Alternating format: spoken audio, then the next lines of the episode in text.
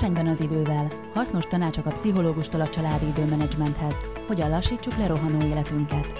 Ez itt a Képmás és a Vodafone közös podcast adása a családi időmenedzsmentről. Tóth Fazekas Andrea vagyok. Az adás szakértő vendége Kozma Vízkeleti Dániel, kiképző családpszichoterapeuta, klinikai szakpszichológus, aki válaszol az én kérdéseimre és a hallgatók időgazdálkodással kapcsolatos problémáira is. Négy különböző élethelyzetben lévő család életében nyerünk be pillantást az adás folyamán megszólaló kérdezők segítségével. Megnézzük azt is, hogy a Képmás Instagram és Facebook oldalán milyen kérdések foglalkoztatják legjobban a hallgatókat a mindennapi időbeosztással kapcsolatban. Vendégem lesz még az adásban Juhász Péter Tibor, a Vodafone Hungary márka igazgatója, aki beavat minket abba, hogyan tudja egy telekommunikációs cég kiszolgálni a családok igényeit a szolgáltatásaival úgy, hogy közösségi időt is teremtsen számukra. Izgalmas, sűrű adás lesz, tarts velünk! Kedves Dániel, köszöntelek a műsorban. Szervusz Andi, és köszöntöm a hallgatókat is. Egy napban, egy héten, egy évben mindenkinek ugyanannyi óra áll rendelkezésére. Lehet-e receptet adni mégis a jó időgazdálkodásra, hiszen mindannyian más élethelyzetben vagyunk, mindenkinek más a személyisége, és egyáltalán mikor mondhatjuk azt, hogy jól felhasználtuk a rendelkezésünkre álló időt? Um, talán akkor, bár általános receptet valóban nem lehet adni, nem tudok mm. egy olyan elvet, vagy akár gyakorlati időbeosztást adni, ami minden hallgatónak olyan lesz, hogy jaj, hát ez az én életemről szól. Már csak most így belegondolva, hogy ahogy egyeztettünk arról, hogy hánykor is találkozzunk itt a beszélgetéshez, mindannyiunknak más a bioritmusa. Vannak, akik korán szeretnek kelni, hogy lássák a napkeltét, és vannak olyanok, akik akár fél hétig is lustálkodnak vasárnap az ágyban, és csak utána kezdenek el aktívkodni. Szóval már ez is rávilágít arra, hogy nincsenek általános receptek. Azt hiszem akkor, hogyha mindenre szánunk időt, ami igazán fontos a számunkra. Ez lesz talán a kult szó, uh-huh. meg a mérce, hogy ha jut idő dolgozni, és jut idő feltöltődni, ha jut idő kikapcsolódni, meg nagyon bekapcsolódni, ha jut idő pörögni, és jut idő lecsendesülni is, és hogyha tudunk magunkkal időt tölteni, illetve azokkal, akik igazán fontosak a számunkra. Azt hiszem egyébként, hogy említetted, hogy ugye mindenkinek napi 25-26 óra áll csak rendelkezésére, szóval, hogy nagyon gyakran nem az időnek a mennyisége számít párkapcsolatban, családban, gyermekeinkkel, nem biztos, hogy az, az számít, hogy milyen sokat vagyunk együtt. Néha néhány perc, egy mese, egy beszélgetés, egy együtt elnyalt fagyi, egy közösen átbeszélt kérdés, ami esetenként tényleg nem több negyed óránál, nagyobb jelentőségű, mint ilyen egymás mellett eltingli-tanglizott akár sok óra, vagy napok, hetek, hónapok. Ma az összes többi kérdésemre válaszoltál, mert hogy azt szerettem volna még kérdezni, hogy mik a legjobb közös elfoglaltságok, de uh-huh. mindjárt fel is soroltál vagy négyet. Van azért még ötletem. Az a tapasztalat a családokban, manapság egy olyan életmódot alakítottunk ki, hogy nagyon gyakran úgy szervezzük az otthoni életünket, hogy hú, a gyerekeket leültetjük a tévé elé, mi pedig addig gyorsan kiteregetünk, megfőzzük mhm. az ebédet, vagy a gyerekeket átküldjük a szomszédba, mi pedig addig gyorsan végzünk a házi munkával, és utána mi lesz? Utána se biztos, hogy együtt vagyunk. Ezért az egyik jó gyakorlat, amit a, azokkal a családokkal, akikkel együtt dolgozom, tőlük lestem el, ha szabad ilyet mondani, hogy tulajdonképpen az összes házi munkába érdemes bevonni a gyerekeket. Ezzel két legyet ütünk egy csapásra, sőt hármat, mert ugye három a magyar igazság. Az egyik, hogy addig is együtt vagyunk, együtt telik az idő. Valószínűleg egy három évessel kiteregetni úgy sokkal kevésbé hatékony, mint ha mi gyorsan mm. fölrakjuk, de addig is együtt voltunk, ott van mellettünk, tudunk egymással társalogni, egy légtérben vagyunk. A másik, ami nagyon fontos, hogy így a gyermekek egészen picikoruktól kezdve megszokják, hogy részt vesznek az otthoni feladatokban. Ez általában a kamaszkorukban szokott eszünkbe jutni, uh-huh. hogy hoho, hát most már igazán te is csinálhatnád. Most a kamasz gyerek nehezen kezdi el, ha az elmúlt 10-12-14 évben nulla példa volt arra, hogy neki részt kellett venni. Kamaszkorában nagyon nehezen fog ebbe így belevágni, de ha teljesen természetes a családunkban, hogy már három évesen is így ott totyogott, amíg teregettünk, négy évesen segített megkavarni a rántást, hat évesen megkenni a vajas kenyeret, stb. stb. stb., akkor tök természetes lesz neki 14 évesen, hogy szintén részt vesz bizonyos által elvégezhető feladatokban. És a harmadik, hogy megtanulnak a gyerekek mindenféle feladatot. Szóval, hogy három legyet lehet ezzel ütni, hogyha minden tevékenységet, szóval sokkal több tevékenységet együtt végzünk, mint amit ö, ö, eddig szoktunk. A másik például a televízió. Manapság egy olyan életmódot alakítottunk ki, hogy mindenkinek van saját képernyője a saját szobájában, és külön-külön nézzük a műsorokat. Ebből is lehet egy közös programot csinálni, kinézni a műsorból egy olyat, ami mindenkinek alkalmas, se szeri, se száma a különböző ilyen természettel kapcsolatos, vagy meseműsoroknak, vagy ami ismeretterjesztő műsoroknak, ami tényleg a család minden tagjának érdeklődésére számot tarthat, és ha ezt együtt megnézve lesz egy közös élményünk, ami összeköt bennünket. És azt hiszem, családpszichoterapeutaként, hogy a közös események, a közös élmények lesznek azok, amik töltik a családot, és töltik a kapcsolatot. Én mégis úgy tapasztalom, hogy a legtöbben valahogy mint hogyha belső akadályai lennének annak, tehát mintha ki szeretnék szolgálni inkább a gyereket vagy az egész családot, magukon kívül, és mintha úgy gondolkodnánk az időről, hogy azt tényleg bizonyos egységekre kell osztani, és akkor mindig várjuk, hogy na majd eljutunk oda, amikor már tényleg le tudunk ülni, és egy, és egy kicsit együtt lenni, tehát valószínűleg akkor a gondolkodásunkat, a hozzáállásunkat érdemes és akkor már is megszűnik mondjuk az a stressz, ami nap mint nap jelentkezhet, hogy legyen már egy fél órám arra, hogy akkor leülünk, egymás szemébe belenézünk, és akkor így vagyunk együtt. Tehát lehet, hogy akkor ezt el kell engedni, nem? Így van. Ez az elengedés, ez manapság eh, egy ilyen nagyon trendi pszichológiai szlogen, hogy engedd el. Tudom, biztos vagyok benne. Azt is tudják nyilván a kedves hallgatók, hogy az elengedést azt forró tepsivel érdemes gyakorolni, azt könnyű elengedni, vagy eh, ha vezetnek, akkor a hátulról érkező 42 tonnás kamionnal, amit szintén érdemes elengedni. Szóval, hogy valóban a életmódunkban van egy csomó dolog, amit megkönnyítettünk magunk körül, de egy csomó dolog, amivel megnehezítjük a saját életünket. Az egyik ezek a megnövekvő elvárások, uh-huh. hogy mindent meg kell tennünk, hogy a gyermekünknek mindent meg kell adni, meg tulajdonképpen akkor vagyunk jó szülők, ha kiszolgáljuk és mindent találjuk, tolunk. Ma már arra is rálátunk, hogy ez nem biztos, hogy így van ráadásul.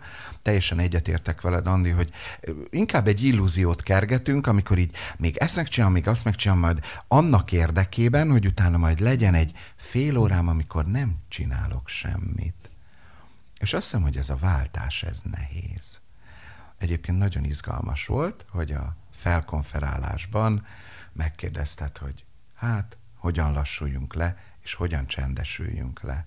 Azt hiszem ebben az egyik kulcs, arra szoktam megkérni a klienseimet, legyen naponta negyed óra, nem több negyed óra, amikor fele olyan tempóban csinálnak mindent, mint amúgy szoktak. Ez mikor legyen reggel, este, napközben? Arra bíztatlak, hogy ezt kérdezd úgy, hogy ez mikor legyen. Reggel, délben, esetleg este. Aha. Nem azért, hogy időt nyerjek, hanem hogy egy mintát adjunk a hallgatóknak, hogy mi a hozadéka annak, amikor ezt a mesterségesen túlpörgetett életmódot legalább időről időre lelassítjuk. És ez tényleg a fele olyan gyorsan együnk, fele olyan gyorsan gyalogoljunk az utcán, fele olyan gyorsan beszéljünk, és akkor csak figyeljük meg, hogy ez hogyan hat ránk. De hogy válaszoljak is a kérdésedre, bár tudod, a pasik konkrét kérdésekre ritkán válaszolnak, ahhoz kicsit meg kell őket szorongatni, de én azért azért jöttem, hogy válaszoljak a kérdéseidre. Szóval az mindegy, hogy reggel, délben vagy este tűzzünk ki magunknak egy idősávot, amikor ez megtehető, hát lehetőleg nem mondjuk egy munkahelyi értekezlet közben, mert lehet, hogy a amerikai vezérigazgató nagyon furán fog nézni ránk, amikor az értekezleten elkezdünk very, very slow down beszélni vele, szóval, hogy így nem ez lesz a legalkalmasabb, nem mondjuk hazafele, leszállunk egy megállóval előbb, vagy leállítottuk az autót, még megyünk egy kört a ház körül, vagy a háztömb körül. Szóval, hogy adjunk magunknak egy kis időt, amikor egy picit lelassulunk. A Képmás Insta és Facebook oldalán arra biztattuk az olvasókat, hogy tegyenek fel neked kérdéseket. Az érdekelte őket legjobban, hogy tanulható-e az időmenedzsment, és tudunk-e tudatosan figyelni, vannak-e trükkök, eszközök arra, hogy jobban kontrolláljuk a folyamatokat. Itt is picit érzem ezt, hogy ez a kontroll, ez az odafigyelés, ez nagyon fontos. Hadd kezdjem azzal, bár ez részben szójáték lesz, hogy már ez az időmenedzsment is úgy hangzik, mintha csináljunk az időnkből is egy feladatot, osszuk be, táblázatoljuk be, és akkor pont azt hiszem, hogy nem erről van szó. Nem arról van szó, hogy ez is egy ilyen újabb elvárás, meglépendő feladat, mert akkor rögtön feszültségnövelő hatása lesz. Azt hiszem, hogy a saját időnkkel való gazdálkodásban ez a elmúlt időszak, és ugye félnünk kell, hogy a következő időszakban újra találkozunk ezzel, a vírushelyzet és a ezzel kapcsolatos bezártság, korlátozások, azt hiszem, hogy nagyon sok mindenre tanítottak bennünket, és ezeket a tanulságokat érdemes felhasználni. De én például azt tapasztaltam, hogy nagyon sok mindent tanultam, de ahogy rögtön el kellett kezdeni újra bejárni, felvenni a forgalom ritmusát, alkalmazkodni egymáshoz, gyorsan igazodni, rögtön, körülbelül másfél hét alatt, mint hogyha valahogy nagyon hátra került volna mm. mindez, amit megtanultam, mert hogy azt látom, hogy újra visszatértünk ugyanabba a pörgőbe. Akkor még egész sokáig bírtat, ha neked másfél hétig kitartott a hatás.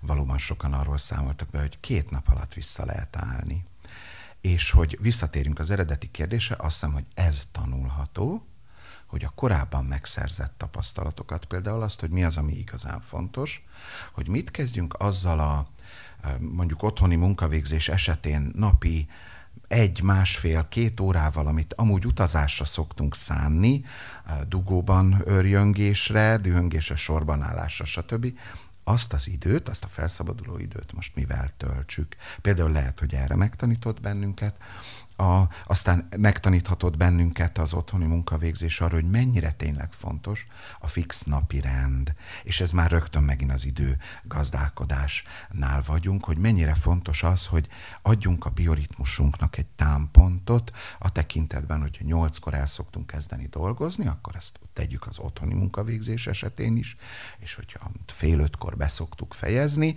akkor ezt tegyük otthon is, és ne hagyjuk nyitva a laptopunkat, hogy jaj, még csak ha jön egy levél, akkor még arra válaszolok este kilenckor.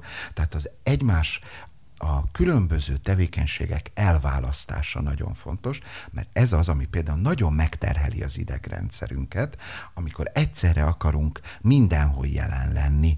Az egyik gyermeket meg kell vigasztalni, a másiknak septapaszt tenni a térdére, mert megint elesett, ahogy szokott, közben már fő a bableves, és még csipog a laptopon a, hogy jaj, csak egy újabb levél, csak egy újabb levél. Um, hogy válasszuk külön a főzés idejét, meg a, persze tudom, hogy kiváló házasszonyok legalább négy-öt dolgot Igen. simán és visznek párhuzamosan, és erre büszkék. A hivatásom arra tanított meg, hogy bármit lehet, csak ne lepődjünk meg a következményein. Hogy ezek a, a megosztott figyelem és a párhuzamos munkavégzés nagyon-nagyon megterheli az idegrendszerünket, nagyon kimerít, hiszen ha három órányi munkát végzünk fél óra alatt a párhuzamosságok véget, úgy fogunk elfáradni fél óra alatt, mintha három óra telt el volna közben. Tehát lehet ilyet, csak ne lepődjünk meg a következményein, hogy utána úgy érezzük magunkat, mintha három órát melóztunk volna, hiszen effektíve tényleg abban a fél órába sülítve három órányi tevékenységet végeztünk el. Szóval az e, a különböző tevékenységek elválasztása az, ami tanulható, illetve sok munkatársam, kollégám, illetve klienseim arról számolnak be, hogy a a vírushelyzet, a bezártság arra tanított meg, hogy mi az, ami igazán fontos. Mi az, aminek tényleg van jelentősége az életünkben, és mi az, amit fölvettünk szokás, mert mondta a szomszédnéni, mert mondta az anyukám, aki már rég nem él velünk, mert mondta a barátnőm, mert írta a valamelyik magazin, kivéve a képmások, uh-huh. természetesen kiváló tanácsokat, de szóval, hogy valahol írták, stb. stb le tudjuk tenni azokat a dolgokat, elvárásokat magunk felé, ami nem nekünk fontos. És ez lesz a következő nagyon jelentős lépés a tevékenységek szétválasztása mellett, amivel segítünk magunknak nem túlterhelődni, hogy vonat, saját magunkra érvényesnek tartunk száz meg száz elvárást, hogy hogy leszek én jó anya, jó nő, jó munkaerő, jó feleség, stb. stb. stb. Ezek elvárások között van egy csomó ami hát igazából nem nekem fontos, hanem mondták, meg másnak fontos, meg olvastam, meg hallottam, érdemes csak ahhoz ragaszkodni, ami tényleg nekem fontos, akkor leszek önazonos, hiteles saját magammal. És ami fontos, az nem mindig sürgős. Ami sürgős, az nem mindig fontos. Így van, ezek nem szinonimák valóban. A, a fontos az az, hogy érdemes megtenni, a sürgős meg az, hogy, hogy nagyon-nagyon sürgősen, szóval, hogy így időben be vagyok szorítva, és ezeket tényleg érdemes külön választani. Érkezett egy olyan kérdés, hogy milyen módszerekkel tudom hatékonyan külön választani a munkahelyi életem a magánéletemtől, mert sok helyen olvasom, hogy káros, ha ez a kettő egybe folyik. Valóban így van-e? Ezt kérdezi egy olvasó. Teljesen egyetértek az olvasóval, részben talán az előbb is érintettük, hogy hát, hogy hogyan káros, megterhelő, ha a kettő egybe folyik, hogyha egyszerre zajlik. Szóval, hogy egy különböző jellegű készenlét az agyunknak, ha tetszik a lelkünknek az, hogy én most dolgozom, feladatokat végzek, meg a páromra figyelek, meg a gyermekemre, meg még közben, nem tudom, én terv, így írogatom magamnak, hogy hazafele vegyek krumplit, mert az fontos lesz. Szóval, hogy... De mondjuk például az, hogyha hazaérünk a munkából, akkor üljünk le megbeszélni, hogy mi történt a munkahelyen, mondjuk ezt el egymásnak, vagy csak a nagyon fontos dolgokat mondjuk el, ne éljük át újra az egész napot, hogy töviről hegyire elmeséljük, vagy legyen az, hogy jó, becsuktuk az ajtót, és koncentrálunk a közös dolgainkra. Uh-huh. Pro és kontra is tudok érvelni mind a kettő mellett. Um, onnan indulnék így az előző kérdésből, hogy a különválasztás valóban nagyon fontos, és azt kérdezte a kedves olvasó, hogy milyen eszközök állnak a rendelkezésünkre, hogy külön válasszuk, nagyon egyszerű választ fogok tudni adni, az óra. Döntsük el, hogy meddig tart a munkaidőnk, fél öt, akkor fél öt után csukjuk le a laptopot, telefonunkon kapcsoljuk ki a munkával kapcsolatos levelek érkezését, ne válaszoljunk rájuk, mert ez a jaj, csak még egy, jaj, csak ez a hívás fél nyolckor, jaj, de hát a Brigi hív neki, fölveszem, vagy a Karesz, biztos valami fontosat akar, akkor ne lepődjek meg, hogy ez minden nap újra meg újra elő fog fordulni, és teljesen össze fog keveredni, és a szervezetem nem fogja tudni, hogy mikor pihen, mert nem pihen soha, mert egy ilyen állandó riadó készültségben lesz, hogy jaj, csak még válaszolni kell, jaj, csak még egy telefon, jaj, csak még azt fölírom, jaj, csak még ezt megfogalmazom magamnak. Amire pedig te kérdeztél, ha igazából az is nagyon szerencsés, ha olyan a párkapcsolatunk, hogy egymást használhatjuk an, arra a célra, annak a felületnek, hogy így segítsük egymást kizsilipelni a munkából, hogy veled mi volt, velem mi volt, ez, hogyha mind a kettőnk igénye a párkapcsolatban, ez is egy nagyon jó építő dolog lehet, te is így kiventilálod, kirakod, én is elmondom, hogy fú, milyen nehézségek voltak, fú, képzeld el, ma voltam egy ilyen podcast készítésen, te ott olyan keményeket kérdezett az a csaj, stb.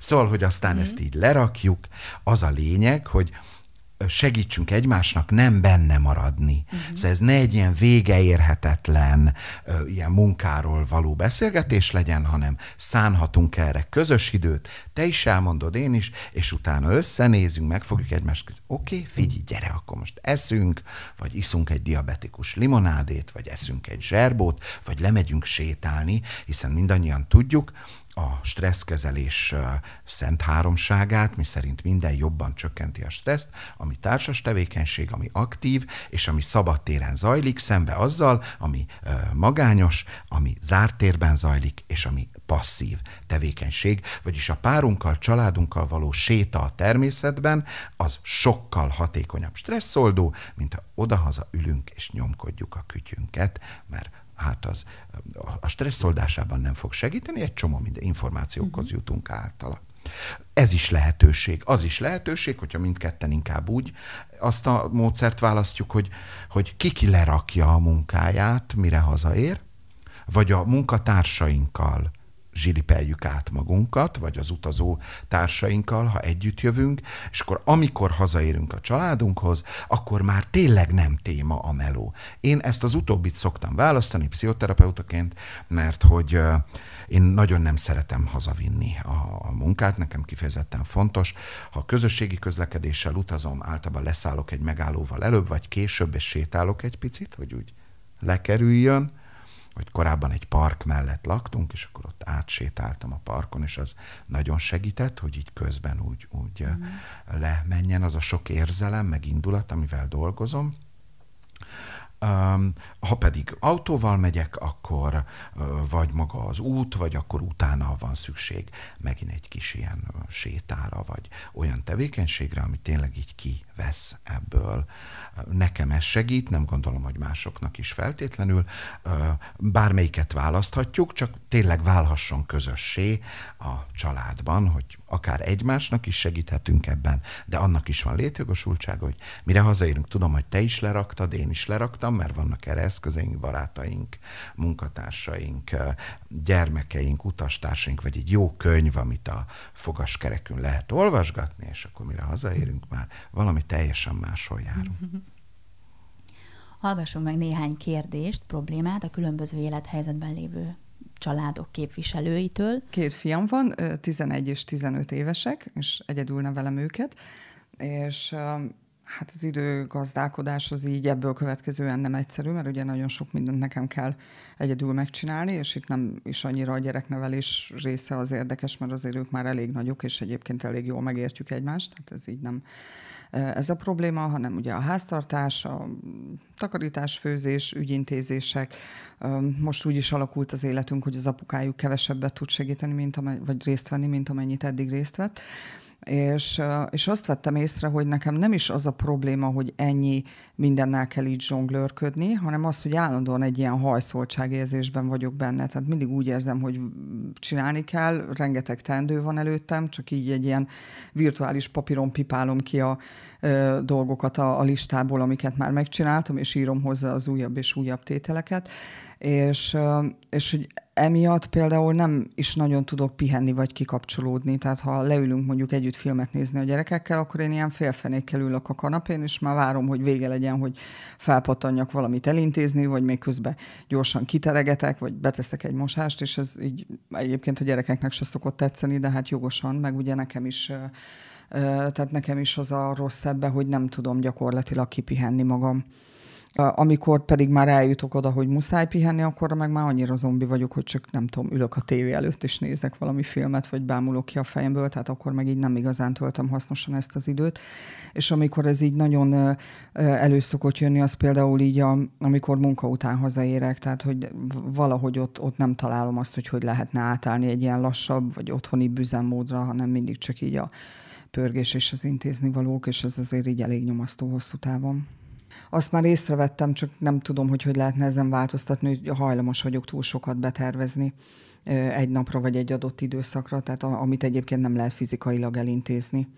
Na hát itt egy egyedülálló anya szólalt meg, de szerintem nagyon sok család van így, ahol az anyuka vállán van minden, mert mondjuk az édesapának olyan az időbeosztása a munkában, vagy annyira későn ér haza, hogy 8 óra után, és akkor már nagyon semmit nem tud csinálni. No, hát akkor várjuk a sok okosságot. Hát akkor miért velem beszélgetsz? De hogy hú, nagyon-nagyon gazdag volt, amit elmondott a hölgy. És jól, jó az önreflexiója, nem? Látszik, hogy ő nagyon átgondolta, nagyon szeretné jól csinálni. Látszik, hogy nagyon sokat tanakodik ezen. Én most csak így nagyon röviden négy dolgot emelnék ki abból, amit ő elmondott. Az egyik, amit korábban is érintettünk, hogy itt két kamasz van, mégis anyuka tereget, anyuka csinálja az összes házi munkát. Azt gondolom, hogy a fiúk, vagy azt hiszem mind fiúk, a két fiú, igen. ugye? Hát ők bőven segíthetnék édesanyjuk pihenési lehetőségeit azzal, hogy ilyen otthoni tevékenységekbe ők is beszállnak, semmi bajuk nem lesz a gyerekeknek. Valószínűleg az elején, ha ehhez korábban nem szoktak hozzá, lesz egy ellenállás, de hogy, hogy egy háromfős háztartásban mind a három főnek érdemes részt vennie életkorának és fizikai képességeinek megfelelő módon a otthoni feladatokban, ez ugyanúgy igaz az apukákra, mint a gyerekekre is. Nagyon gyakran tapasztaljuk, hogy apu nem segít, és a gyerekek, ja, hát de nekik, hát, nekik nem is kéne segíteni. Mi az, hogy nem? Mindenkinek van dolga otthon. Ez az egyik. A másik, amit említett a hölgy, és amin azt hiszem, hogy, hogy tud dolgozni, változtatni, átgondolni, és azt mondta, hogy van egy ilyen elvárás a saját maga felé, hogy mindig hasznosan kell tölteni az időt. Azt hiszem, hogy ez is be tud bennünket szorítani, hogy így, jaj, most, hogyha pár percig csak úgy néztem magam elé, hogy hogy úszik el a dinnye, héj, akkor az nem egy hasznos tevékenység. Márpedig azt gondolom, hogy a pihenés részben abból fakad, amikor nem csinálunk semmi hasznosat, és fölmentjük magunkat ezek alól a kellek alól, hogy most is valamit kell tenni, hanem megengedem magamnak, hogy hát most csak úgy megszemlélgetem, hogy milyen itt ennek a teának a színe, vagy megillatolom a készülő kávét, úgy, úgy átadom magam egy picit annak, hogy most úgy csak így itt vagyok. Szóval, hogy ez a, ennek az elengedése, hogy mindig hasznosan kell tölteni az időt, azt hiszem, hogy sok feszültséget le tud venni a saját vállunkról. A harmadik, valóban ezt nagyon gyakran tapasztalom, ez a túl sokat tervezni. Nagyon-nagyon önreflektív kollégáimtól hallom, hogy így elmesélik, hogy mit terveznek aznap délutára, és így végig gondolom, hogy hát ez négy ember öt napi tevékenysége, de a pihenő idejükben ugyanígy. Igen. Tehát, hogy, és én magam is tudom, hogy hajlamos vagyok rá, hogy amikor elutazunk nyaralni, és összeírom a program lehetőségeket, akkor van, hogy egy napra 8-10 látnivalót is fölírok, mert az mind ott vannak egymás közelében. Milyen klassz lehetőség. De nem, nem ez segít a kikapcsolódásban, hogy egyik helyről rohanunk a másikra, és mindent meg akarunk tenni. A, e, itt is azt általad említett elengedés, hogy tényleg akkor leszek boldog, ha nyolc dolgot csinálok. Kéne olvasni egy jó folyóiratcikket, itt van például új képmás, most jött meg, el kéne olvasni, átlapozni, van egy jó podcast, azt is meg kéne hallgatni, valami Andi beszélget egy nagy darab kopasz csávóval, aztán még kéne origamit hajtogatni, meg a virágokat átültetett, tényleg minden kell? Ne, válasszak egyet, dobjak fel egy ö, pénzérmét, vagy húzzam ki, vagy egyszerűen csak úgy adjam át. Az is lehet, hogy semmi tragédia nem történik majd, nem? Sőt, így van, pontosan. És a negyedik, amit így kiemelnék, hogy kérdezte a hölgy, hogy ez a átzsilipelés, hogy nehezen rakja le ugye a munkát, ebben nagyon gyakran, mint az életünk más váltófázisaiban is a rítusok segítenek, azok az érzelemtelített szokások, amiknek önmagukon túlmutató jelentősége van, és ezt mi magunk számára teremthetünk ilyen rítusokat, hogy például kitalálom a hazaérkezés rítusát, vagy a hazaútnak, hogy az nem csak egy hazaút, hanem közben elé, eldudolom magamban a kedvenc dalomat, vagy megnézem a, a kedvenc homlokzatokat a házfalakon, vagy megállok pár percre egy virágboltnál, és csak nem veszek semmit, csak megnézem, hogy ma milyen újdonságok vannak, és ezt teszem annak érdekében, mert a rítusok egyik szerepe például az, hogy strukturálja az időt, segít bennünket átváltani az egyik fejezetből a másikba hogy amikor megérkezek, akkor legyen egy pár perc, egy ilyen akár átöltözni otthonkába, levenni mindazokat, a, amik a munkához kapcsolódnak. Ugye a külsőségek olykor sokat segítenek a belső átélés erősítésében. Szóval, hogy arra bíztatom a hallgatót, megköszönve a bizalmát, amivel ránk bízta a történetét, hogy keressen a maga számára ilyen rítusokat, ami akár pár perc, vagy párszor tíz perc, és amit fölruház az a, jel- a jelentéssel, hogy most máshogy lesz, mint eddig. Eddig meló volt, Most viszont pihi van. Jöjjön a következő. Két gyereket nevelek a feleségemmel, a lányom 13 éves, a fiam 9. Alapvetően introvertált típusok vagyunk, ami azt jelenti, hogy akkor vagyunk a legbiztosabbak magunkban, hogyha egy rendszer van körülöttünk. A feleségem egy logisztikai cégnél dolgozik, Törökbálinton, tehát autóval kell járnia dolgozni, én kerékpárral járok be, a két gyerek pedig iskolás, szerencsére a, a, az utcánkban van az iskola. Úgyhogy ezt kell megoldanunk mindig, hogy ők időben eljussanak a, az iskolába, utána pedig hazajöjjenek. Szerencsére ezt már ők egyedül oldják meg, ugyanakkor mm, mivel az ő személyiség típusaik is ilyen nagyon introvertált típusba tartozik a lányom is, meg a fiam is, ezért ők is igénylik azt, hogy egy kvázi percre pontosan felépített napi rendünk legyen, amihez lehet ragaszkodni. Ez olyan szempontból jó, hogy, hogy, hogy biztonságban érzik magukat. Néha a spontaneitásnak is kellene teret adni, de, de hát nehéz, nehéz ezekből a keretekből kitörni, úgyhogy igen, ezen szoktunk gondolkozni, hogy erre milyen technikák lehetnének, amik nekünk se fájnak annyira, de mégis azért bizonyos spontaneitásból fakadó örömöket hoznának. Itt még azt is elmondta nekem ez az úriember, hogy a hétvégéig is ilyenek. Ott is mindenben van táblázva. Egyfelől nagyon tudom érteni, mert valóban a kiszámíthatóság, biztonságérzetet szül. A kedves hallgató, aki megosztotta a történetét, ezt a saját személyiség típusukhoz kötötte, én azt tenném hozzá, hogy személyiségtől függetlenül mindannyiunk számára a biztonságérzetet a állandó, kiszámítható, stabil dolgok jelentik. Tehát valóban nagyon nagy segítség lehet egy ilyen kiszámíthatóság. Azonban az élmények, azok valóban a komfortzónánkon kívül várnak bennünket, tehát amikor nincs meg ez a kiszámítottság, amikor ott vagyunk mondjuk a Káli medencében, és megengedjük magunknak, hogy figyeljetek, itt van a kőtenger, még megnézhetnénk. De figyelj, haza kell érni kilencre, megígértük, stb. Év kezdődik a fürdetés, sötét kilencig, már, már rég, stb. Le kell feküdni, tettere, tettere, és akkor um, így tényleg a, a saját időbeosztásunk korlátai közé zárjuk magunkat. Azt tudom javasolni a kedves hallgatónak, tényleg nagyon együtt érezve vele, hogy időről időre határozzák el, először egy fél napra, hogy lemondanak a időrendről. Mondjuk most ked van, amikor beszélgetünk, ha most megállapodunk, hogy figyelj, vasárnap délután három és hat között, elengedjük az időrendet. Nem kell semmit. Bármit lehet, de nem kell semmit. Tehát és betervezünk csak... az időrendünkbe egy szabad időt gyakorlatilag. Amikor elengedjük. Mm-hmm. Így van. Azt, hogy pontban fél négykor kezdődik a Walt azt meg kell nézni, nem tudom, stb. stb.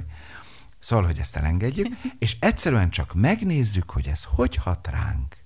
Mi van máshogy? Mi a hozadéka? Mi lett benne jó? És mi volt a költsége? Hogy esetleg fú, káosz volt, nem tudtuk, tébláboltunk, stb. És akkor mi van? Mi lesz a baj, hogyha egy négytagú család esetleg egy kicsit úgy téblából nézelődik, tesz-vesz. Szóval, hogy, hogy ez egy ilyen, nézzük meg, hogy mit hozott nekünk egy ilyen um, elengedettebb időszak, és mi volt a költség, és akkor lehet, hogy legközelebb úgy döntünk, hogy te ezt még megint kipróbáljuk, mert olyan érdekes hozadéka volt, stb. stb. stb. Én azt szoktam csinálni, hogy írok tervet, aztán borítom. Tehát lehet, hogy nem jó a tervem. Vagy megengeded magadnak, hogy szóval tényleg biztonságérzetet ad, hogy úgy indulunk el, hogy van terv, és abba jó kapaszkodni, aztán milyen jó elengedni is, hogy így mennyi más lehetőségünk van. No, harmadik megszólaló. Hát most jelenleg én a párommal élek, és mellette teljes állásba dolgozom, és egyetemre is járok, És a legnagyobb probléma most az életemben, hogy ezt a három területet teljesen külön tudjam választani, és hogy amikor hazaérek, akkor még ne gondoljak a munkára, amikor itt vagyok, akkor ne gondoljak az egyetemre, tehát mindig, ahol vagyok, jó lenne mindig arra fókuszálni. Igazából lehet, hogy erre már válaszoltál. Teremts. Rétusokat. Közben eszembe jutott egy új Na. válasz. Azt hiszem, hogy a, a hallgató egy nagyon-nagyon általános történetet fogalmazott meg. Tíz emberből tizenkettő ezt a kérdést valamikor fölteszi az élete folyamán, hanem abban az életszakaszban, ahol ő tart, amikor gyermekei Igen. lesznek, vagy később.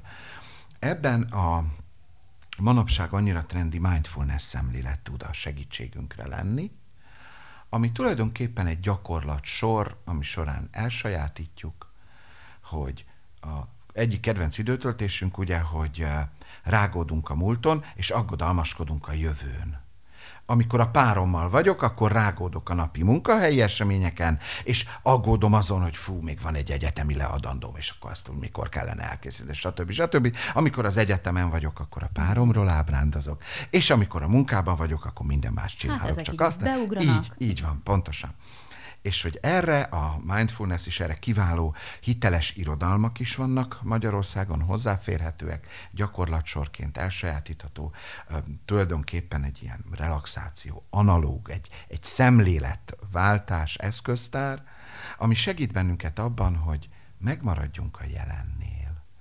És most csak arra gondoljak, hogy itt ülök veled szemben, van előttem egy mikrofon, egy jegyzetfüzet, érzem, hol ér hozzá a hátamhoz a szék, itt illatozik előttem a menta te, amit készítettél, és egyetlen dolgom van, hogy érvényes válaszokat adni a hallgatók érvényes kérdéseire. És ami később lesz, az később lesz, ami meg reggel volt, az reggel volt, most itt a jelenben vagyunk.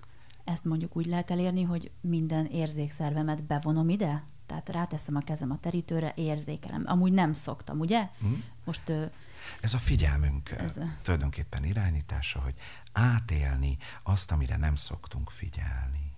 Például, hogy hogy vesszük a levegőt, hogy tényleg hű, itt elől egy picit szorít a nadrág, lehet, hogy nagyon kiadós volt az a szafaládé reggelire, a cipőmön is lehetne lazítani, majd mindjárt töltök még egy kis teát, mert hogy így beszélgetünk, majd jó lesne. Szóval, hogy így tényleg a jelenben figyelni a testem érzéseire, a bennem zajló dolgokra, arra, ami most van, hogyan inspirálnak a kérdéseit, stb. stb. stb. stb.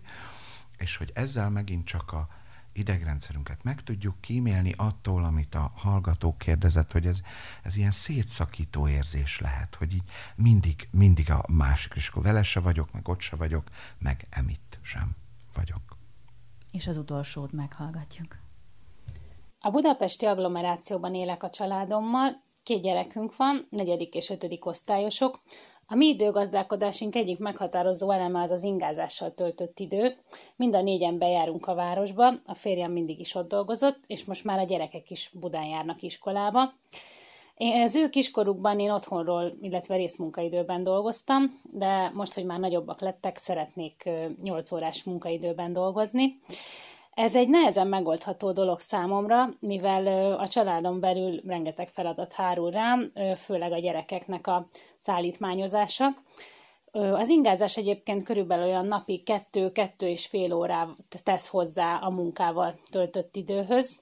Nálunk általában reggelente a férjem tudja a gyerekeket bevinni az iskolába, és a délutáni kör az az enyém, ez azt jelenti, hogy én megyek értük az iskolába, elviszem őket edzésre vagy más külön órára.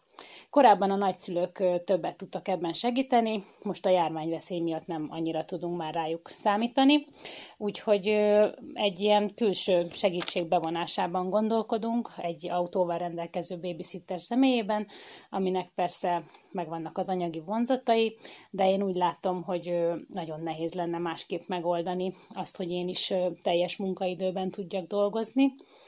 Egyébként úgy látom, hogy a családanyák életében az egyik legtöbb időt igénybe vevő tevékenység az a szervezés. Tehát az, hogy megszervezzük, hogy a család minden tagja, minden hová, iskolába, edzésre, barátokhoz, orvoshoz, stb. eljusson, és a háztartás minden feladata el legyen látva, akár a családtagok, akár külső segítség által. Ez egy elég, elég időnként stresszes és rengeteg időt igénybe vevő tevékenység, már maga a szervezés is. Szeretném, hogyha kevésbé érezném magam folyton az idő szorításában, jó lenne a hétköznapokat is kicsit kevésbé nyomás alatt, lazábban megélni.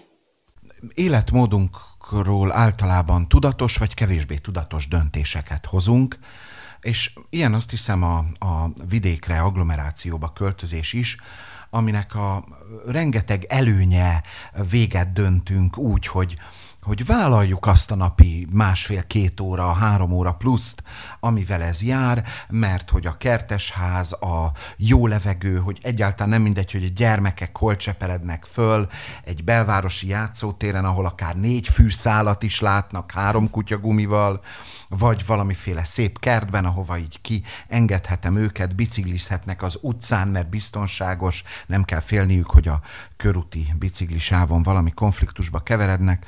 Szóval, hogy az erről hozott döntés, ahogy a hallgató is beszámol róla, egy idő után, mint hogyha úgy, úgy eltűnne, vagy háttérbe szorulna, és a, a választott életmódnak a, a nehézségei jönnének elő, az a valóban óriási szervezés, amit egy ilyen a munkahelytől nagyobb távolságra költözés jelent.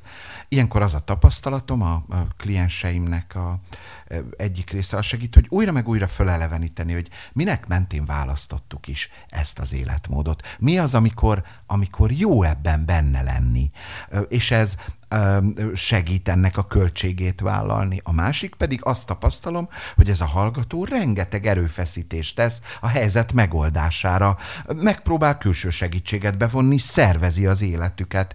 Tehát, hogy tulajdonképpen van benne egy óriási megküzdés, és a végén hangzik el a kult szó, hogy azt mondja, hogy hát olyan jó lenne, hogyha ez a rengeteg szervezés, meg logisztika, ez valóban egy kicsit csekélyebb stresszel járna. Um, oda helyezném itt is a kulcsszót, hogy azt mondja a hölgy, hogy hát ő úgy látja, hogy a, a anyukák döntő többsége ezzel küzd nem ismerek olyan szabályt, ami kőbevési, hogy egy anyának tényleg ez a feladata. Na végre, hogy ezt ha elmondod még egyszer. Persze, nagyon szívesen. Egyáltalán nem ismerek olyan szabályt, ami azt mondja ki, hogy a család életének a szervezése és az összes ezzel való küzdelem az az anyukák feladata. Vagy hogy a nőknek ez jobban megy minden esetben. Még ezt sem gondolom. A családi szereposztást azt hiszem, hogy bármikor újra lehet gondolni bármikor lehet egy olyan kezdeményezés. Sőt, azt hiszem, hogy életciklusonként szinte szükséges is. Mert amikor a gyermekek például a felső tagozatban mennek, megváltozik az időrendjük, akkor újra érdemes osztani a családi feladatokat és ebbe bármikor be lehet vonni belső vagy külső segítséget, ami valóban most általános tapasztalat, és ezzel hadd utaljak vissza a korábbiakra, hogy egyre növekvő mértékben a gyermekeket is érdemes bevonni a, a család életének a, a menedzselésébe, a szervezésébe. Van, amit rájuk lehet bízni. Um, Sokkal jobb, ha ők is próbálkoznak, mint hogyha 23 évesen kell először megszervezniük. Így van. Hogy és mondjuk középiskolás korukban megtapasztalják azt már, hogy milyen utazni, egyáltalán nem gondolom, hogy őket még feltétlenül autóval kell hozni, vinni, akár egy távolabb lévő iskolába, szóval, hogy növekvő mértékben a gyermekeket önállóságra nevelni azáltal, hogy a lehetőségeik mellé egyre több kötelességet, a jogaik mellé egyre több felelősséget is megkapnak. Ezzel a, ugye a szupermenedzser anyukáról is lekerül egy teher, meg, meg a állandó készenlét igénye, illetve hát a, a házastársi rendszert is lehet oly módon újra gondolni, hogy mondjuk legyen egy héten egy nap, amikor nem anyuka vállán nyugszik ez legyen néha, szóval, hogy a munkából is néha szabadságra megyünk. Legyen egy-egy olyan időszak, amikor ő én időt tud teremteni. Ezt azt hiszem, hogy nem tudja egyedül keresztül vinni, ezt a többiek hozzájárulásával és hathatós segítségével fogja tudni megteremteni, akár egyébként tényleg külső segítségigénybevételével, szóval egyáltalán nem ördögtől való, egy felelős munkát végző pár gyermekfelvigyázót fogad fel a gyermekei mellé. Ez is egy olyan döntés, egy olyan felelős döntés, mint az, hogy agglomerációba költözünk, mert ott a napkeltét látjuk, meg madarakat hallgatunk, az lesz a költsége, hogy reggelente nagyon kell tolni az autópályán befelé, hogy még a dugó előtt beérjünk. Kozma Vízkeleti Dániel, köszönöm, hogy segítettél nekünk. Nagyon köszönöm a megtisztelő figyelmet. Maradj velünk továbbra is, és ismerd meg Juhász Péter Tibort, aki a Vodafone Hungary márka igazgatója, ráadásul ő is ingázó. Kedves Péter, neked, mint nagy családos édesapának és vezetőbeosztásban dolgozónak, milyen kihívásaid vannak az időbeosztás terén? Mit a legnehezebb megoldani? Köszöntöm én is a hallgatókat. Szia! Amikor először beszélgetünk arról, hogy, hogy ilyesmi téma lesz, akkor, akkor azt mondtam, hogy na nem már, hát nálam szétcsúszóbb, eh, ábrándozóbb ember kevés van a világon. Amikor eh, tudom, tíz éves voltam, amikor hazamentem a tornazsákkal, és édesem kérdezte, hogy hol van a, hol van a tornacipő, mert csak az egyiket vittem haza, mert teleraktam gesztenyével a, a zsákot, és az már nem félt bele. Tehát, hogy Érthető de arra, gond, arra gondoltam, hogy, hogy lehet, hogy ez egyben remény is tud lenni, hogy még egy, még egy ilyen adottságokkal ember, rendelkező ember is képes a, az üzlet és a magánéletét valahogy rendszerben tartani. Vannak erre tipjeid, vagy ami elmondható? Va, van, van, ugye, ami az évek alatt lecsöpögött bennem. Az egyik az az, hogy, hogy én azt vettem észre, hogy mindent be kell tervezni. Amit, amit én nem tervezek be, az nem történik meg. Mert föl, fölkelek egy átlagos szombat reggel, általában én kelek föl először, akkor kipakolom a szennyest a, a, be a mosógépbe, a nappalin átmegyek, akkor ott elpakolok egy-két dolgot, kimegyek a, a, a kertbe, be, vagy a teraszra, hogy beszedjem a ruhát, és, és akkor ha már ott vagyok, akkor, akkor néhány gazt kihúzgálok, és ezzel képes eltenni az egész nap. Uh-huh.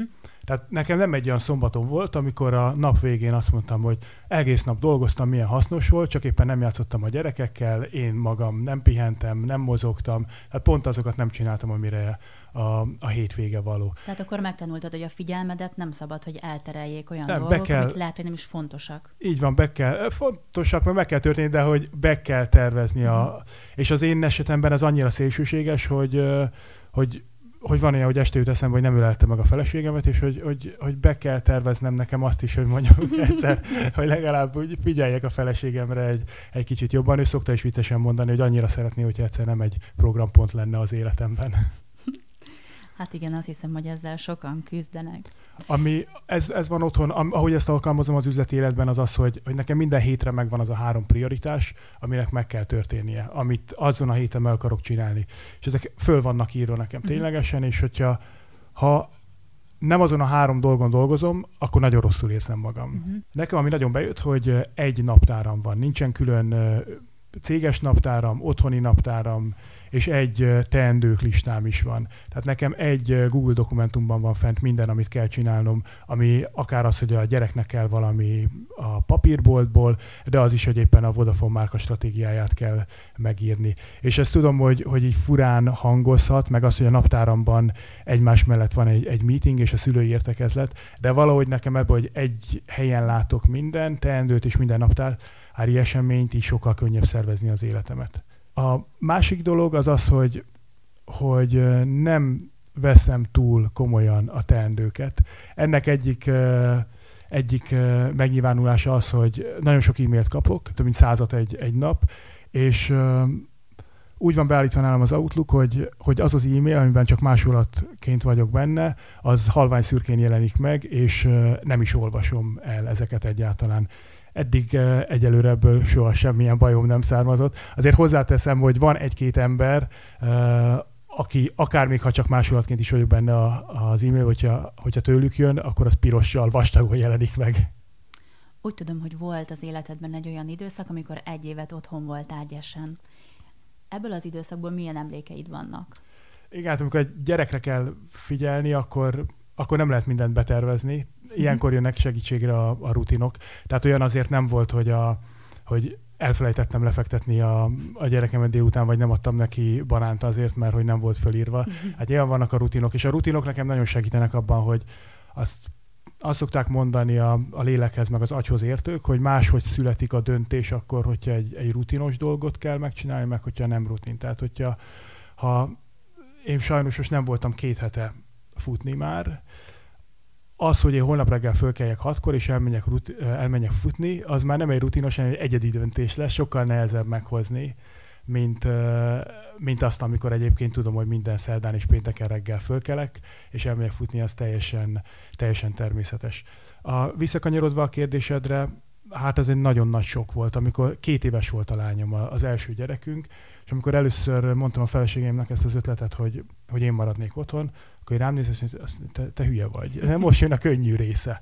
Hát, hogyha ez volt a könnyű része, ez az egy év, hát minden, minden anyukának ezt, ezt el kéne mondani szerintem a férjének. Nagyon nagy sok volt. Nem, nem egy multiban lehúzni 10-12 órát e, egy nap az a kemény, hanem egy, egy két évessel ott lenni, és reggeltől estig vele lenni. Megtapasztaltam azt, hogy van olyan, van olyan, hogy nincs öt percem arra, hogy lepakoljak az asztalról, mm. vagy hogy kipakoljak, bepakoljak a mosogatógépbe. Úgyhogy szerintem ezt minden, minden férfinak meg kell tanulnia, meg kell tapasztalnia, hogy, hogy teljesen más jellegű ez a 0-24-es elfoglaltság. Hogyha már így rákanyarodtunk a, a családi otthoni életre, beszéljünk egy kicsit arról, hogy a Vodafone legújabb terméke a Vodafone TV, és ezzel az új innovációval a családok életét szeretnétek valahogyan segíteni. Hogy is pontosan? Igen, a Vodafone TV, ha egyszerűen akarom megfogalmazni, egy teljesen hagyományos uh, tévés szolgáltatás, tehát ugyanaz, mint amit bárki a kábelen bejön a, uh-huh. bejön a házba. Amiben, amiben más az az, hogy van egy, egy nagyon innovatív, nagyon modern kezelő felülete a, a Vodafone mm, tévének, amiben például van egy személyes ajánló. Szerintem mindenkiben megvan az az élmény, hogy, hogy leül, hogy na most végre van egy órám tévézni este, amikor a gyerekek már alszanak. Vagy éppen mondjuk szombat délután is úgy néznék valami jót a, a gyerekekkel együtt, de de kb. 20-30 perc elmegy azzal, hogy megtalálja magának azt a műsort, ami tényleg érdekli, és akkor már az egész pillanat oda van, meg, meg akkor már rossz az egész. És a személyes ajánló az, az pont ebben segít, megismeri a családnak, illetve az egyénnek a, a preferenciáit, és az alapján ajánl műsorokat a nézőnek. De azt is tudja egyébként, hogyha valaki kimondottan krimit akar nézni, vagy sportot, vagy focit, akkor egyszerűen csak beírja, és rögtön földobja a rendszer az, hogy éppen most hol fut, vagy a közeljövőben mikor lesz, vagy egyébként mondjuk a, a, az egyéb platformokon milyen hasonló műsor elérhető. Tehát én is kereshetek, ha most valamire kifejezetten kíváncsi vagyok, és mi alapján találja ő ki azt, hogy, hogy én miket szeretek, vagy a mi családunk mi az, amit a legszívesebben néz? Egy bonyolult algoritmus van a háttérben, amelyik elsősorban azt veszi figyelembe, hogy, hogy a család milyen műsorokat nézett eddig, és azt, hogy azok, akik ilyen műsorokat néznek, azok általában milyen műsorokat szoktak nézni, és mi az, amit szeretnek. Uh-huh. Miért tartottátok fontosnak, hogy legyen egy ilyen szolgáltatás? Közhely az, hogy, hogy, hogy otthon a családban és ebben telkó szolgáltatóként nagy felelősségünk is van. Szóval az emberek bár együtt vannak, vagy egy légtérben vannak, de mégsem igazából együtt. Mindenki, van, aki a tévét nézi, valaki nyomkodja a kütyüjét, vagy éppen nézi a tévét és közben nyomkodja a kütyüjét, és ennek az a, az egyik oka, hogy, hogy amikor tévét nézünk, az is inkább ilyen, ilyen, ilyen kiegészítő tevékenység. És ez azért van, mert nehéz megtalálni azt a tévéműsort, ami, ami igazán érdekel minket, vagy ami mindenkit érdekel. És azzal, hogyha van egy személyes ajánlórendszer, vagy egy nagyon könnyen kese, kereshető TV platform, akkor, akkor az ember a családjával, vagy egyébként a párjával leül a tévé elé, és remélhetőleg gyorsan talál olyan tartalmat, ami igazán érdekli őt is, és mm, a közös tévézés is más élmény lesz. Igen, ez sokkal jobb, mint a háttértévézés, mert ahogy hallottuk Kozma Vízkeleti Dániel szakértőnktől, a megosztott figyelem az nagyon-nagyon fárasztó. Kedves hallgató, Ez volt a Képmás és a Vodafone közös podcast adása a családi időmenedzsmentről. Köszönöm, hogy velünk tartottál, remélem segítségedre volt a műsor.